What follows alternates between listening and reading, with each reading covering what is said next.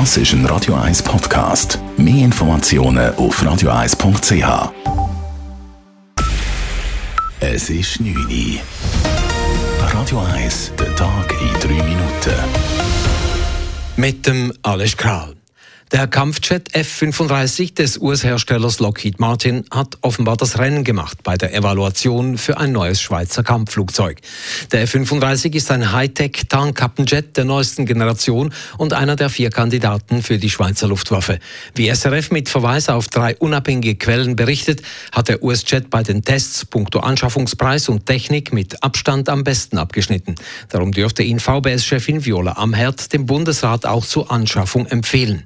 Für SP-Nationalrätin Priska Seiler-Graf wäre dies ein fataler Entscheid. Man hat jetzt offensichtlich ein Lockvogelangebot gemacht, das man kaum ablehnen kann. Der Jet ist ja der günstigste in der Beschaffung. Aber er ist der allerteuerste nachher im Unterhalt. Und es ist fatal, wenn man dann viele Jets anschafft und nachher wahnsinnig viel Geld muss geben bis Ende Lebensdauer. Eine links-grüne Allianz hat bereits angekündigt, man werde eine Initiative starten, um einen US-amerikanischen Jet zu verhindern. Man befürchtet, dass die Datenhoheit und Sicherheit nicht garantiert wäre. Der nächste Marsch fürs Leben im nächsten September in Zürich kann definitiv als Marsch durchgeführt werden.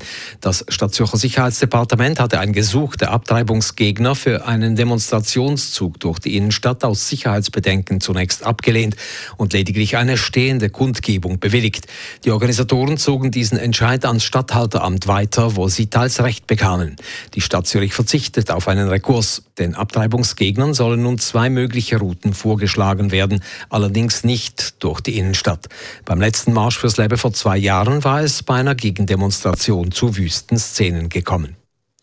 Die heftigen Gewitter mit Starkregen, Hagel und Sturmböen haben am Wochenende einen Millionenschaden angerichtet.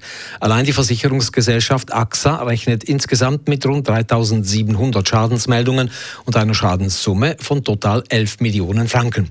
Schadensmeldungen gingen laut Patrick Villiger von der AXA vor allem aus den Regionen nördlich von Thum, Malters Kriens sowie um Freiburg herum ein. Die Schäden seien vor allem an den Autos beträchtlich. Wir haben bis zu Golfballgröße Hagelkörner gehabt, die natürlich teilweise massive Schäden an den Fahrzeugen verursacht haben. Ähm, teilweise haben wir sogar beschädigte Scheiben, Heckscheiben, die draussen sind. Wir gehen heute davon aus, dass äh, im Durchschnitt etwa 3000 Franken Schadenhöhe pro Fahrzeug entstanden ist. Gewitter und Hagel trafen auch heute wieder weite Gebiete des Schweizer Mittellands. Dolderbesitzer Urs E. Schwarzenbach hat seine Steuerschulden beim Bund offenbar beglichen. Der Hotelier und Kunsthändler hat der eidgenössischen Zollverwaltung laut NZZ 6 Millionen Franken Nachsteuern für insgesamt 158 Kunstgegenstände überwiesen. Die auf morgen angesetzte Versteigerung der beschlagnahmten wertvollen Gemälde und Skulpturen findet darum nicht statt. Schwarzenbach hatte seit 1997 immer wieder Kunstwerke in die Schweiz eingeführt, aber nicht entsprechend verzollt. An der Fußball-Europameisterschaft hat in der Gruppe C Österreich die Ukraine mit 1 zu 0 besiegt. Österreich ist damit als Tabellenzweiter für die Achtelfinals qualifiziert und trifft auf Italien.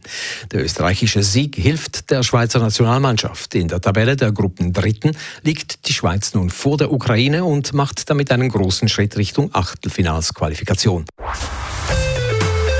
Radio 1 Wetter.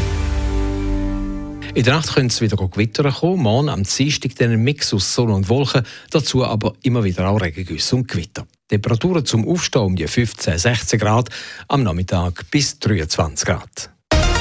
Das war der Tag in 3 Minuten.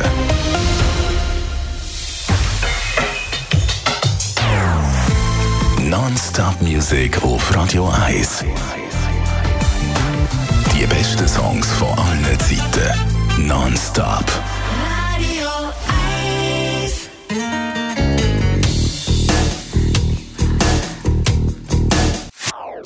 Das ist ein Radio 1 Podcast. Mehr Informationen auf radio1.ch.